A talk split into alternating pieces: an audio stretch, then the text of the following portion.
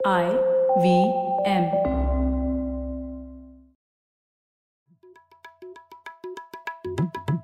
भाई हम हिंदुस्तानियों को बतियाना बड़ा पसंद है। बंगाली में अड्डा उड़िया में खोट्टी कन्नड़ा में हरटे और हिंदी में पुलियाबाजी। इस कला के लिए हमारी हर भाषा में एक शब्द है। हम तीनों तो अक्सर मिलकर पुलियाबाजी करते ही रहते हैं। तो हमने सोचा आपको भी इसमें शामिल कर लिया जाए। तो आइए प्रणय सौरभ और ख्याति के साथ करते हैं पुलियाबाजी। हेलो सौरभ और ख्याति कैसे हैं आप? बस बढ़िया प्रणय ख्याति तुम बताओ। बस सब ठीक चल रहा है। आप बताइए। हाँ अब मैं ये सोच रहा था, पिछले हफ़्ते मैंने इसके ऊपर लिखा भी था थोड़ा बहुत, लेकिन इस पर मुझे आप लोगों से चर्चा करनी चाहिए। थोड़ा पेचीदा विषय है, इसीलिए लगा पुलियाबाजी पे तो बात होनी चाहिए इसके ऊपर। तो ये मुद्दा है जातीय जनगणना का मतलब कास्ट सेंसस का, होनी चाहिए या नहीं। तो इसके ऊपर थोड़ा सा मैं बैकग्राउंड दे देता हूँ। जैसे अभी जो विपक्ष है, उन्होंने एक स्लोगन दिया था, जितनी आबादी, उतना हक। तो वैसे स्लोगन है ये सिर्फ़, लेकिन उसमें उनके तीन डिमांड्स थे। एक की जातीय जनगणना होनी चाहिए, दूसरा जो अन्य पिछड़ी जातियाँ मतलब ओबीसी जो है, उनका आरक्षण में एक्सपेंशन होना चाहिए, वृद्धि होनी चाहिए और तीसरा अन्य पिछड़ी जातियों के सशक्तिकरण के लिए एक मंत्रालय होना चाहिए। तो ये तीन उनके की मांग है, उनकी प्रॉमिस है अगले इलेक्शन के लिए, जो अगले साल होगा। लेकिन खैर, ये हम लोग तो इलेक्टोरल पॉलिटिक्स में जाते नहीं है। तो हम लोग सिर्फ़ एक जो मांग है, उसके ऊपर आज चर्चा करते हैं, ये जातीय जनगणना के बारे में। तो होनी चाहिए या नहीं होनी चाहिए, इसके ऊपर क्या इसके हित में क्या आर्ग्यूमेंट्स हैं, इसके विरुद्ध क्या आर्ग्यूमेंट्स हैं, उसके ऊपर चर्चा करते हैं, उससे कुछ सीखने मिलेगा क्या बोलते हैं आप? बिल्कुल और मुझे खासकर जैसा तुमने शुरू में बोला ना ये ऐसा टॉपिक है जिससे सब थोड़े कतराते हैं। क्योंकि इसमें गाली पड़ने के बहुत चांस रहता है है ना? मतलब कोई भी गाली दे सकता है किसी भी बात पे भी दे सकता है। आर्गुमेंट्स पे नहीं देगा बोलेगा तुम कौन होते हो? बोलने वाले या फिर हम्म। बोलेंगे तुमने कभी रिजर्वेशन लिया है क्या? या तुमने नहीं लिया है? तो जो भी मतलब आप हम्म। काफ़ी तरह से इस चीज़ पे गाली दे सकते हैं किसी को। तो हाँ। लेकिन मुझे लगता है यही एक रीजन है कि हमको करनी चाहिए ये क्योंकि ये ये समहाउ डिस्कशन इतनी होती नहीं है ठीक से या तो इस पे सिर्फ़ लोग पोजीशन लेते हैं और हम्म। उसके ऊपर डिस्कशन कम करते हैं मुझे मुझे ऐसा लगता है कि लोगों की पोजीशंस बहुत स्ट्रांग है और उनको लगता है हम्म। अरे क्योंकि वो आती हैं यूजली कि मेरे को इससे फ़ायदा हो रहा है या नुकसान है ना उस तरह हम्म। से लोग इस पॉइंट पर आते हैं तो उनको लगता है अरे हमें तो नुकसान हो रहा है तो हम इसके खिलाफ हैं या हमें इसका फ़ायदा हो सकता है तो हम इसके फेवर में हैं और हम्म। उसके बाद बात खत्म हो जाती है। इस चीज़ पे नहीं डिस्कशन होती कि ये क्यों है और होनी चाहिए नहीं होनी चाहिए ये बात तो जो है वो नहीं होती है। तो ये मेरे को ऐसा लगता है कि डिस्कशन इसमें बहुत ज़्यादा होने की ज़रूरत है। और इसमें थोड़े पोलराइज्ड डिस्कशन हो जाती है। जैसे आपने कहा कि मिडिल ग्राउंड इस डिस्कशन में थोड़ा खो गया है कि अगर आप कोई भी पोजीशन लोगे तो एक तो ज़्यादातर लोग अपने लिए किस तरह से क्या फ़ायदा होगा कि नुकसान उस एंगल से सोचते हैं? और अगर आप वो वैसा नहीं भी सोच रहे हो, समझो कि कोई ऐसा ना भी सोचे और वो थोड़ा ऑब्जेक्टिवली भी बोलने की बात करे, फिर भी ये सस्पिशन उस पर ज़रूर बन जाता है कि ये इस आइडेंटिटी से है, इसलिए उसका स्टैंड यही होगा। इस प्रकार का एक लोगों में भावना रहती है, जिसकी वजह से थोड़ा सा लोग फ्रीली बोल के थोड़ा उसमें से कतराते हैं शायद। इसलिए बड़े लोगों को प्रॉब्लम है ना हम जैसे लोग ये डिस्कस कर सकते हैं ठीक है ना? हाँ, हाँ ठीक है।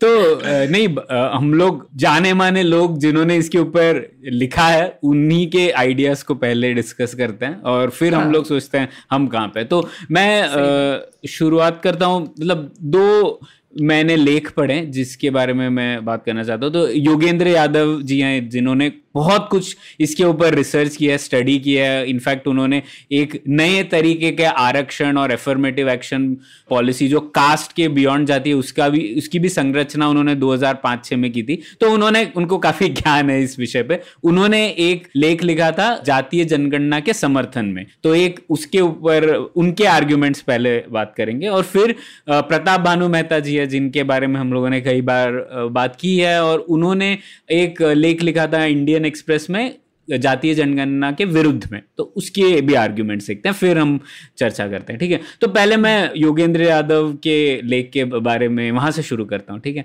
तो हम्म। उन्होंने ये प्रिंट में लिखा था लेख और वो कहते हैं शुरुआत इसी से करते हैं कि जो जातीय जनगणना पे लोगों का मत होता है वो उनके आरक्षण के मत से मेल खाता है। तो अगर आप आरक्षण के समर्थन में तो आप जातीय जनगणना के समर्थन में भी रहते हैं और आप अगर आरक्षण के विरुद्ध हैं तो आपका मत सीधा सीधा जातीय जनगणना के भी विरुद्ध रहता। है तो अब वो कहते हैं कि ऐसा क्यों है? ऐसा तो उल्टा होना चाहिए, क्योंकि वो कहते हैं कि अगर आपको ये आरक्षण का फ़ायदा मिल रहा है और अगर ये जातीय जनगणना हो गई तो फिर आपको शायद वो फ़ायदा ना मिले, क्योंकि आपको ये ये साफ़ हो जाएगा कि कुछ जातियों को तो साफ़ हो जाएगा कि उनको काफ़ी, उनकी हालत इतनी बुरी नहीं है जितनी बताई जा रही है, या पहले थी और अभी काफ़ी बेहतर हो गई है तो उस वजह से आपको शायद ये लॉस हो जाएगा। और वो बोल रहे हैं कि जो एक्चुअली आरक्षण के विरुद्ध है, उनको भी समर्थन देना चाहिए, क्योंकि वो फिर ये साबित कर पाएँगे कि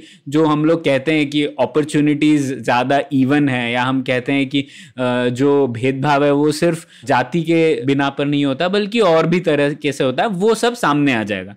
तो ऐसा वो कहते हैं, और इसीलिए कहते हैं कि ये थोड़ा पजलिंग है। तो वो कहते हैं, ऐसा नहीं होना चाहिए। और फिर वो कहते हैं कि क्या आर्ग्यूमेंट्स हैं? क्यों होनी चाहिए जनगणना?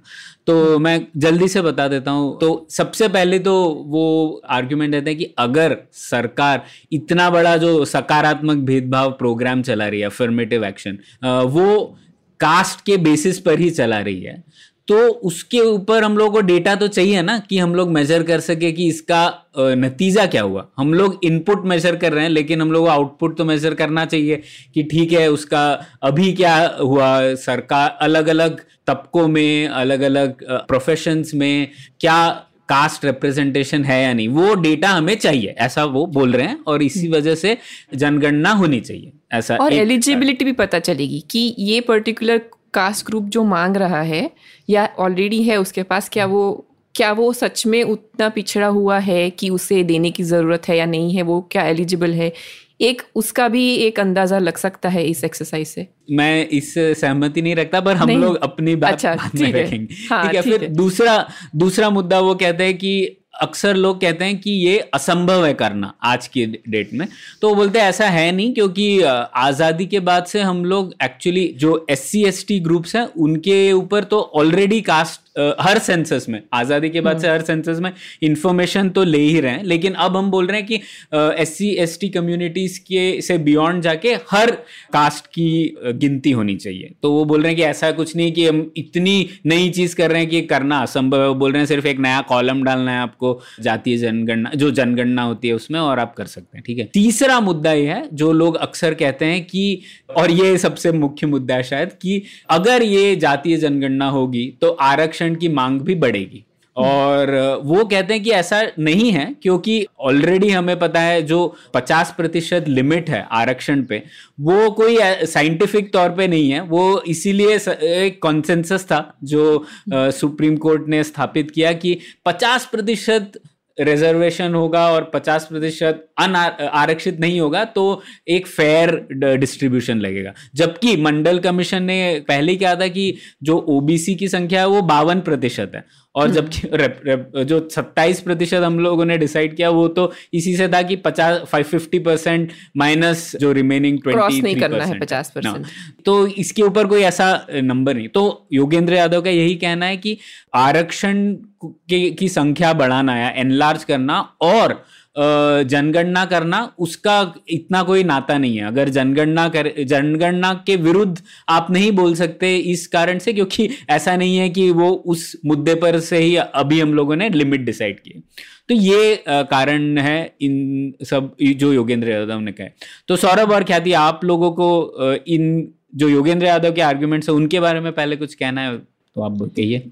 हाँ तो मुझे उनकी पहली आर्ग्यूमेंट में दम लगता है कि ये बात सही कि अगर हम हमारा पूरा अफर्मेटिव एक्शन जो है, एक तरीके से रिजर्वेशन हायर एजुकेशन में भी और जॉब्स में भी, वो पूरे कास्ट बेसिस पे अभी तक तो चल रहा है ना।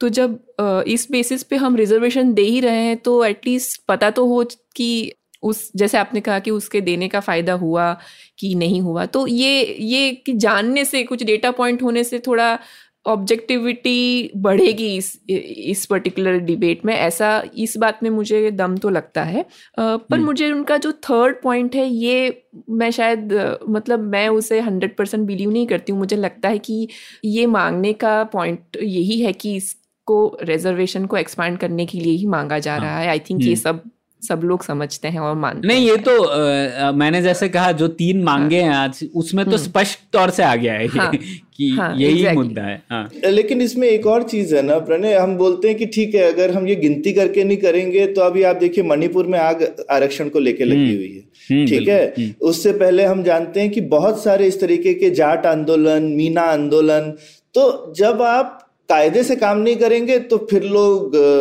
नाकायदे से काम करेंगे ठीक है? हम्म। तो हम ये तो नहीं कर सकते कि अरे हम कोई चीज़ चाहते नहीं है तो फिर हटा दे। फिर जो कुछ लोग हैं ये आगजनी और ये सब करके कर सकते हैं चीज़ें वो करेंगे।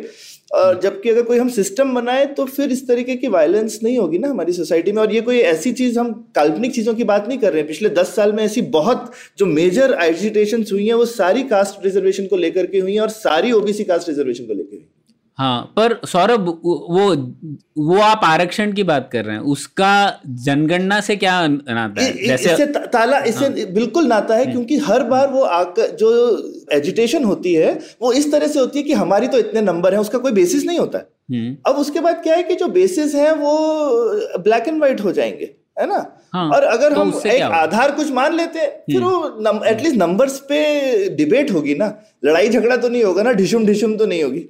नहीं लड़ाई झगड़ा बिल्कुल होगा क्योंकि होगा। नहीं, नहीं, नहीं, मेरे हिसाब से नहीं लड़ाई झगड़ा मेरे हिसाब से बातों से और आर्गुमेंट से होगा क्योंकि नंबर्स हैं।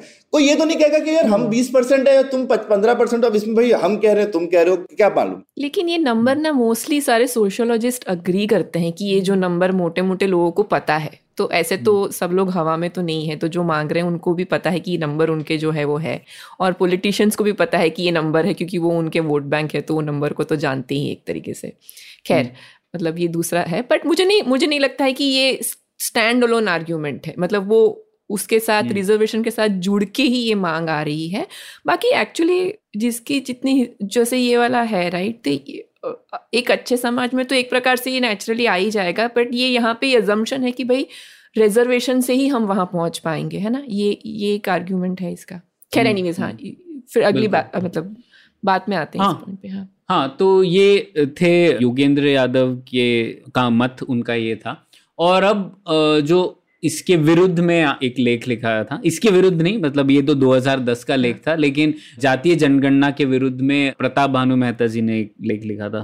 तो उसके हाँ। ऊपर उन्होंने कुछ छः सात आर्ग्यूमेंट्स दिए थे क्यों नहीं होनी चाहिए तो उसके ऊपर चर्चा करते तो मैं पहले उनके मत रखता हूँ। तो उन्होंने ये बोला था कि एक अगर ये जनगणना होगी तो हम जाति का एक इंडिविजुअल से नाता एक तरीके से बढ़ा रहे हैं। और ये कह रहे हैं कि अपनी जो पहचान है, वो मेरे समूह से जुड़ी है, जाति, जातीय समूह से जुड़ी हुई है और वही सबसे ज़्यादा इम्पोर्टेंस रखती है बजाय इसके कि मैं कई सारे समूहों का हिस्सा रह सकता हूँ। और ये भी है ना कि अगर आपने कास्ट तो ऐसी चीज़ है जो एक बार मतलब उसको आप बदल तो नहीं सकते तो वो आपके साथ हमेशा चिपकी रहेगी ये चीज़। तो ये उनका एक आर्ग्यूमेंट है। दूसरा ये मुझे लगता है सबसे महत्वपूर्ण आर्ग्यूमेंट है और जो हमेशा वो कहते हैं कि जो चीज़ें चाहिए हमें भेदभाव कम करने के लिए, उसके लिए जातीय जनगणना करने की ज़रूरत ही नहीं है ये। उनका एक आर्ग्यूमेंट है जो उन्होंने हाल ही में एक आर्टिकल में भी लिखा था कि जो हम लोग कहते हैं जस्टिस उसका फोकस होना चाहिए बेसिक प्रोविजंस को यूनिवर्सलाइज करे वगैरह वगैरह। और जैसे भी वो मानते ही है कि अभी जो है reservation S C S T reservation वगैरह हम्म। उसके विरुद्ध तो वो है नहीं। वो कह रहे हैं वो तो चलना ही चाहिए क्योंकि वो डिस्क्रिमिनेशन एकदम होता है अभी भी और सब हमें भी पता है कि वो होता है हर हर बार हम्म। अखबारों में भी ऐसी खबर आती है। तो वो जो है सो है। लेकिन उसकी वजह से हम लोग को ये नहीं चाहिए कि एक और कास्ट सेंसस करे, ऐसा उनका आर्ग्यूमेंट है। और वो कह रहे हैं कि अगर हम लोग को ये जस्टिस लाना है तो हमें बेसिक एजुकेशन चाहिए, हमें यूनिवर्सलाइज करना है, जो भी हो डायरेक्ट कैश ट्रांसफ़र करना हो, जो भी हो, उन सब चीज़ों के लिए वो कह रहे हैं कि ऐसा तो नहीं है कि आप वो जातीय जनगणना करेंगे, तब वो हो जाएँगी चीज़ें। तो जो मेन मुद्दे हैं पब्लिक पॉलिसी लोक नीति के तौर पर, उन चीज़ों को करने के लिए आपको ये जातीय जनगणना करना बिल्कुल ज़रूरी नहीं। ये उनका दूसरा पॉइंट है। हम्म। मतलब कि भेदभाव है और उस असमानता भी है, ये अग्री करने के बाद, लेकिन उसे हटाने के लिए जाति जनगणना से ही ये भेदभाव हटेंगे या एक ही तरीके से हटेंगे, इसकी ज़रूरत नहीं है। बहुत सारे और तरीके हैं जिनके द्वारा भी इस असमानता को घटाया जा सकता है। ऐसा उनका कहना है। हाँ नहीं वो तो और ये कह रहे हैं कि जातीय जनगणना से और स्थिति खराब हो जाएगी उससे खराब कोई भी फ़ायदा नहीं होगा। तो ये दूसरा मुद्दा है।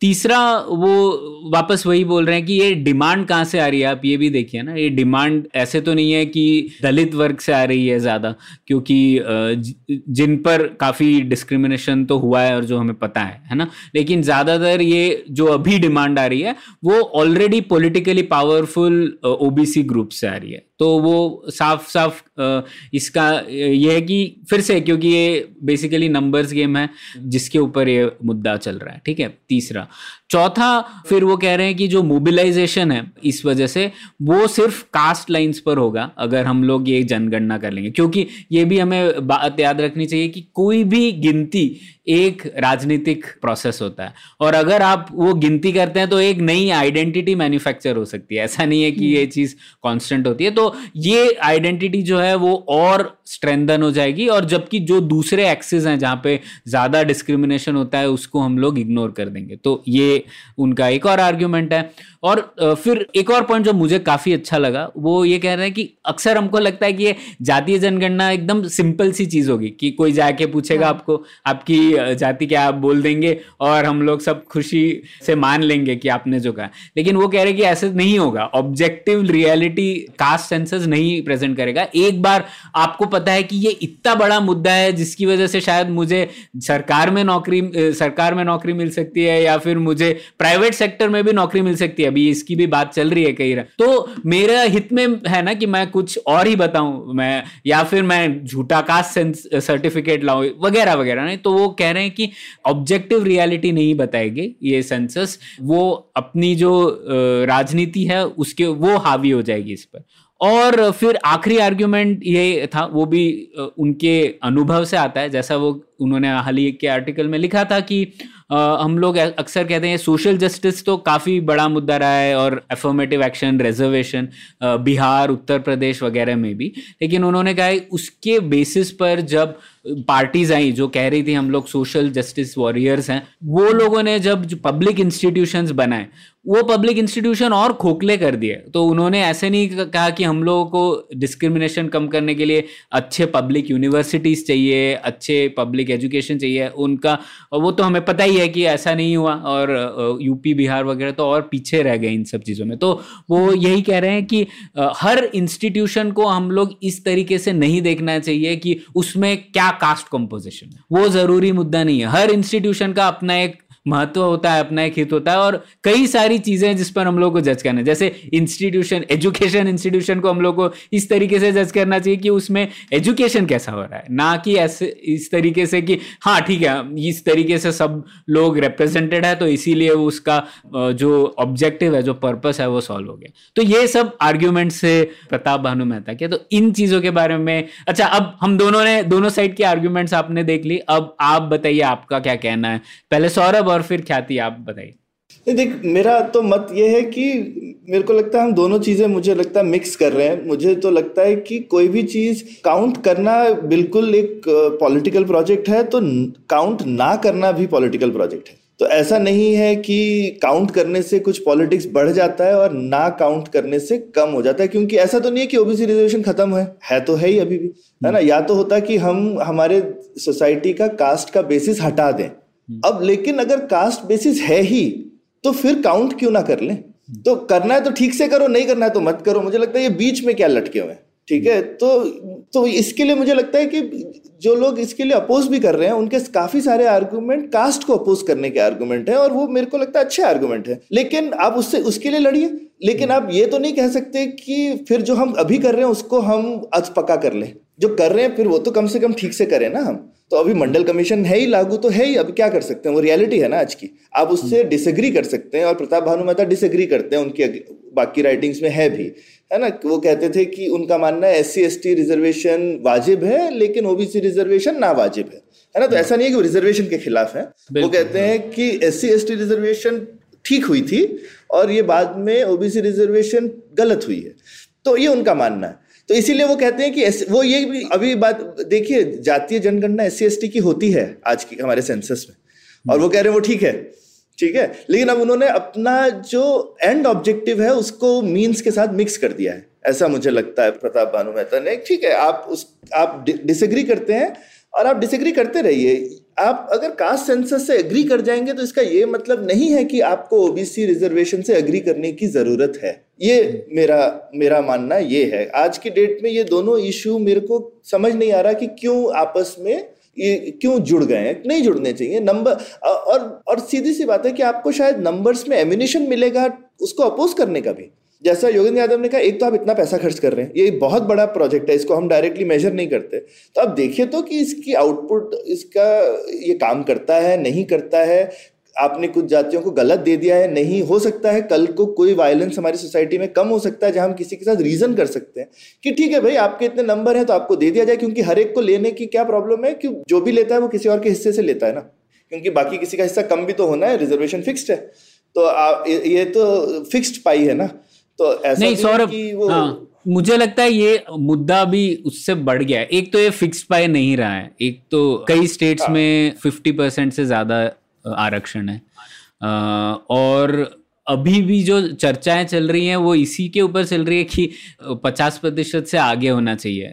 वो एक जजमेंट पर सब कुछ बात है, जो सोनी जजमेंट है, वो बदल भी सकता है। तो ऐसा नहीं है कि ये फिक्स पाई से ही बात हो रही है बढ़ सकती है चीज़। एक आज की रियलिटी तो ये है। हाँ ख्याति आप कहें फिर मैं बताता हूँ। हाँ, लेकिन लेकिन प्रणय बस एक नहीं नहीं हम्म। एक रिजाइंडर सिर्फ़ किसी हम्म। वो बढ़ेगी या घटेगी वो भी कास्ट सेंसस पे डिपेंड नहीं करता। वो बिना उसके भी बढ़ सकती है लेकिन फिर बिना उसके लोगों की मनमानी से बढ़ेगी। हाँ वो बढ़ी गई ना ऑलरेडी जब हम्म। e वाला आ गया तो एक तरीके से उसे खींच दिया ना आगे। पर मैं ये कह रही हूँ कि अगर समझो कास्ट सेंसस होता है और उससे दिखता है कि कोई ग्रुप का ऑलरेडी नेशनल एवरेज जितना उनका सोशो इकोनॉमिक स्टेटस आ गया है तो क्या वो कास्ट ग्रुप अपना रिजर्वेशन हटाने के लिए रेडी होगा ये हाँ। होगा ही नहीं कोई हाँ। चांस नहीं है हाँ। तो हम्म। यहाँ पे ये क्वेश्चन आ जाता है कि क्या मतलब अगर हाँ वो उसके लिए सब लोग अग्री कर रहे हैं और सब लोग कह रहे हैं कि ठीक है भाई जो आ जाए सबसे नीचे हैं उनको हम हिसाब से देंगे तो वो एक फेयर फेयर जगह रहेगी बट मुझे लगता है कि ये ये उस एंगल से नहीं खेला जाएगा ये जिसके पास वोटिंग जिसके पास ज़्यादा वोट्स है उसके एंगल से थोड़ा सा हम्म। भी देखा जाएगा मतलब हम्म। जो कि है मतलब वो पॉलिटिक्स है और वो वो भी होगा तो बट हम्म। ये मुझे लगता है कि ये इतना सिंपल और ट्रांसपेरेंट भी नहीं है जैसे हाँ आ, मुझे भी वैसे ही लगता है ख्याति कि आ, क्योंकि जनगणना होगी तो आ, ऐसा तो नहीं है कि आ, जिन लोगों को ऐसे स्थापित होगा कि वो लोगों को की हालत बेहतर हो गई है। वो छोड़ेंगे नहीं स्पेशली अगर वो पॉलिटिकली पावरफुल ग्रुप exactly. तो वो वो ये साबित कर देंगे और ये वही है ना मतलब एक जो पॉइंट कहा कि इसमें ऑब्जेक्टिव रियलिटी किस तरीके से स्थापित होगी वो भी सोचने की बात है। अगर मुझे पता है कि ऐसा होगा तो मैं कुछ और चीज़ बोलूँगा जो कि आपको साबित कर देगी कि भाई शायद मेरे ग्रुप को अभी भी ज़रूरत है। इस रिजर्वेशन की ना हाँ, तो हाँ. मतलब आप किस तरीके से इस एग्जैक्ट डेटा और स्थापित करेंगे करना मुश्किल है मेरे हिसाब से हम्म। और एक मैं ये मैं उनके ये पॉइंट से अग्री करती हूँ कि ये एक ही आइडेंटिटी को बहुत ज़्यादा हावी कर दे रहा है ना कास्ट को क्योंकि अगर असमानता है भारत में तो असमानता तो बहुत सारे एक्सिस पे है जैसे कि मुझे तो लगता है अभी हम्म। शायद पचास साल पहले वर्सेस अभी आज देखें तो रूरल अर्बन असमानता बढ़ी ही होगी पक्का मतलब डेटा कोई और देख सकता है। बट uh, अगर आप एक सिटी में हो तो आपकी अपॉर्चुनिटीज़ वर्सेस आप एक गाँव में हो बहुत डिफरेंट रहता है।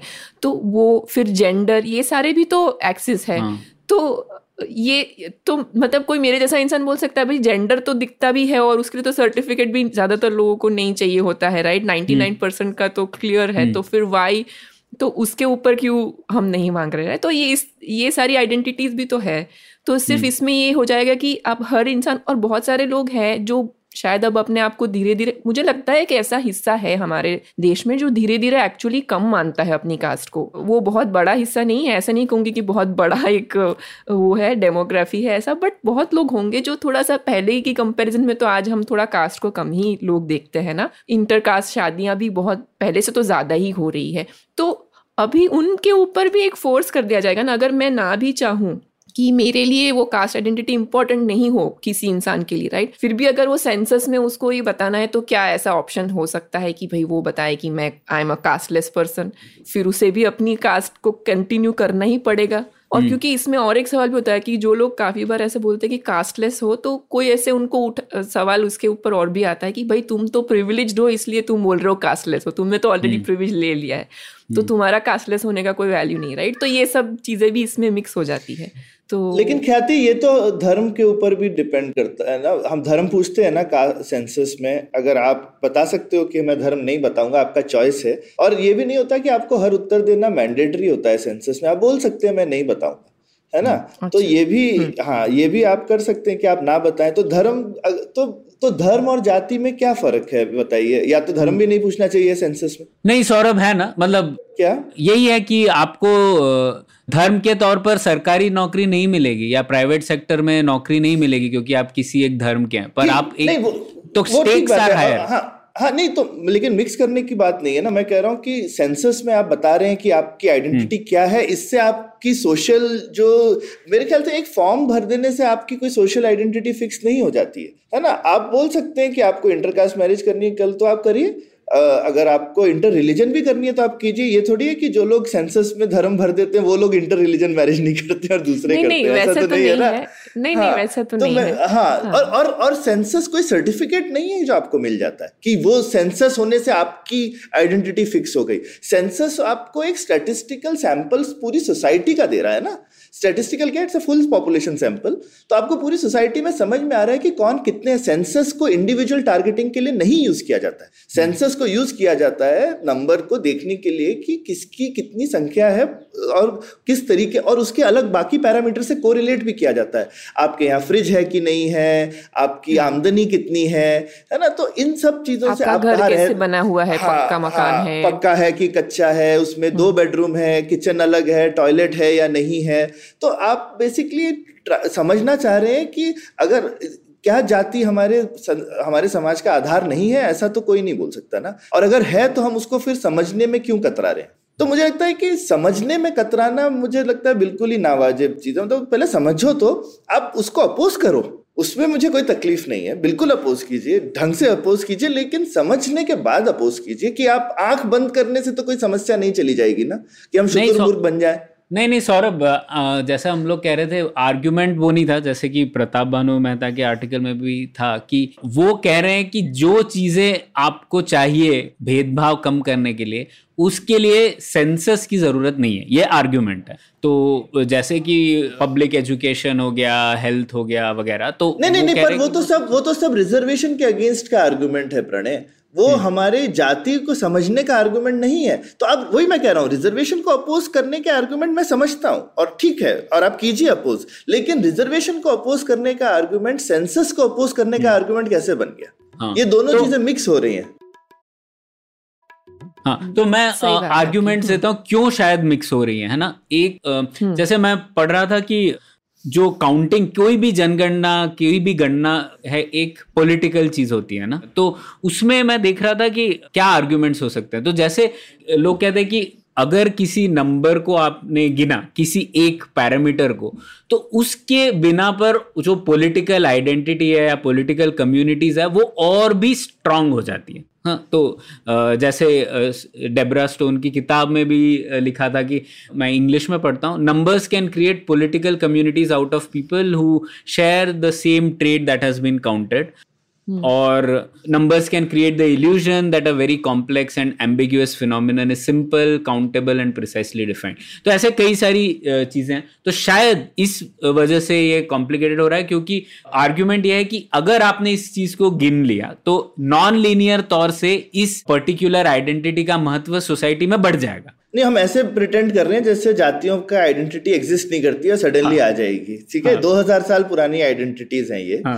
हाँ? और और अंग्रेज़ों ने सेंसस ऑलरेडी किए थे उस टाइम पे स्ट्रांग हो गई थी। तो ऐसा नहीं है कि काउंटिंग से स्ट्रांग नहीं हुई पर इतनी हमारी पॉलिटिक्स इसके जाति के आधार पे पॉलिटिकल पार्टी क्रिएट करना मना है बाय द वे लेकिन लोग घुमा फिरा के कर ही लेते हैं। हिंदुस्तान में। आप किसी को फाइनली मना तो नहीं कर सकते ना नाम में जाति लगाना वगैरह मना होता है। लेकिन लोग घुमा फिरा के कर लेते हैं। हमने अभी यूपी इलेक्शन में देखा हर हर छोटी छोटी सी जाति की अपनी पार्टियाँ बनी हुई है ना?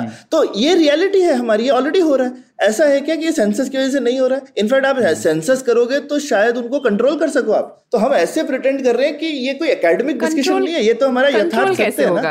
हाँ। हाँ लेकिन कंट्रोल कैसे होगा? ये तो मुझे नहीं समझ रहा है। हाँ मैं कह रहा हूँ वो अलग डिबेट है। मैं कह रहा हूँ सेंसस सेंसस रोकना तो कंट्रोल करना नहीं है ना? मैं ये नहीं कह रहा कि मेरे को पता अगर मेरे को पता होता कास्ट कैसे कंट्रोल करते हैं तो हम मेरा नाम महात्मा गांधी होता ना? थोड़ी कि मेरा नाम सौरभ चंद्रा होता। ठीक है तो ये ये ये ये मेरे पे ग्रेड के ऊपर की प्रॉब्लम्स हैं। ठीक है? तो ये मुझे नहीं मालूम है कि इनका सल, इनका समाधान क्या है पर ये समाधान तो नहीं है। कि काउंट ना करा जाए। हाँ। तो ये क्या समाधान हुआ? हाँ मुझे लग रहा है ये स्लिपरी स्लोप आर्ग्यूमेंट कहता है ना मतलब क्या, क्या बोलते हैं उस तरह की चीज़ हो रही है यहाँ पे। ऐसा नहीं, नहीं हमें हम लग... तो स्लोप के नीचे ही बैठे हैं ऑलरेडी तो मुझे लग रहा है कि नहीं नहीं नहीं नहीं स्लिपरी स्लोप ये है सौरभ।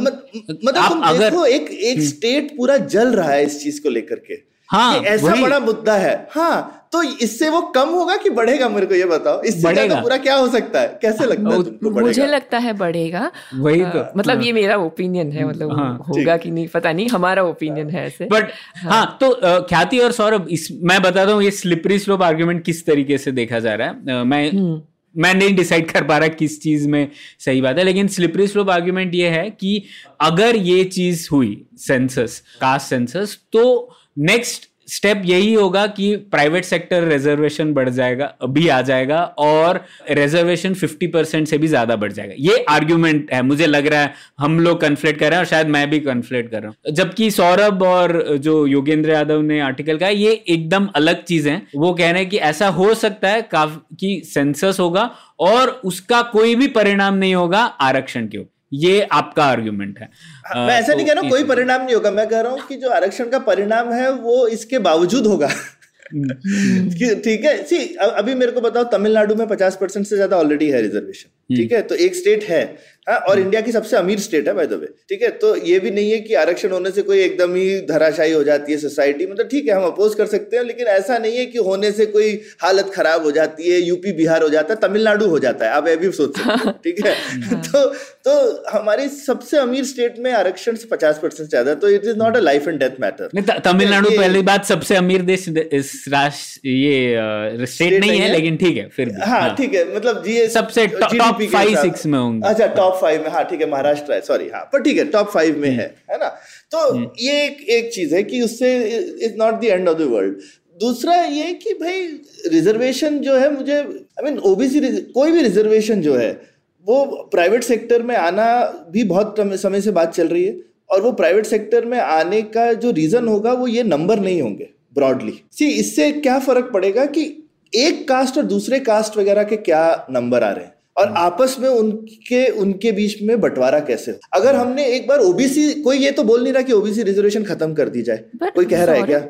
हाँ हम्म। पर ये बताइए। ये जो ग्रुपिंग्स हैं वो इतनी छोटी छोटी है मतलब इसमें इंसेंटिव आगे बढ़ेगा ही ना कि अब ये ग्रुपिंग को और फाइन ट्यून करते जाओ, उसको और डिवाइड करते जाओ।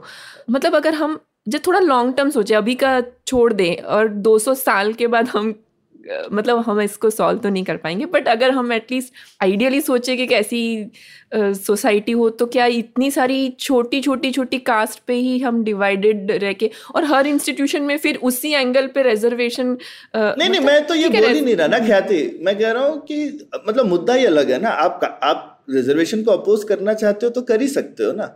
बाय द वे मैं ऐसे पूरा रिजर्वेशन अपोज नहीं करती हूँ। मतलब मैं ऐसे हाँ, जस्ट टू ये डिस्कशन के लिए बात कर रही हूँ। आर्ग्यूमेंट नहीं आर्ग्यूमेंट मेरे को लगता है ठीक है रिजर्वेशन को भी अपोज कर सकते हो क्यों नहीं कर सकते हो? हर चीज़ का हक है। तो मैं कह रहा हूँ कि उसके लिए मुझे लगता है ये ये सबसे खराब तरीका है उसके लिए। उसके बहुत अच्छे और दूसरे आर्गुमेंट जैसे प्रताप भानु मेहता के जो बाकी आर्गुमेंट है, उनसे मैं काफ़ी सहमति रखता हूँ ना कि भाई, आप देखिए इंस्टीट्यूशन की क्वालिटी क्या है, क्या वो इंस्टीट्यूशन ठीक से चलता है कि नहीं? तो हर इंस्टीट्यूशन में आप पॉलिटिकल रिप्रेजेंटेटिव्स में रिप्रेजेंटेशन चाहते हैं वर्सेज हर हर यूनिवर्सिटी कॉलेज और इन सब में एम्प्लॉयर्स वगैरह की रिज़र्व में रिजर्वेशन ज़रूरी नहीं है। तो मेरे को लगता है इस आर्ग्यूमेंट में दम है। अच्छी बात है, सोच सकते हैं इसके बारे में। मैंने बहुत अच्छे से डीपली नहीं सोचा है पर ठीक है। लेकिन उसके लिए काउंट क्यों ना करें?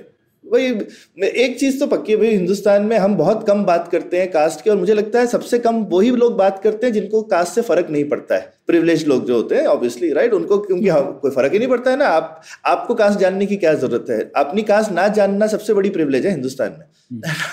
तो आप अगर आपको जानने की ज़रूरत ही नहीं है तो जिन लोगों को ज़रूरत पड़ती है, उनको सही, उनको क्यों ज़रूरत पड़ती है? ये हमको सोचना चाहिए ना।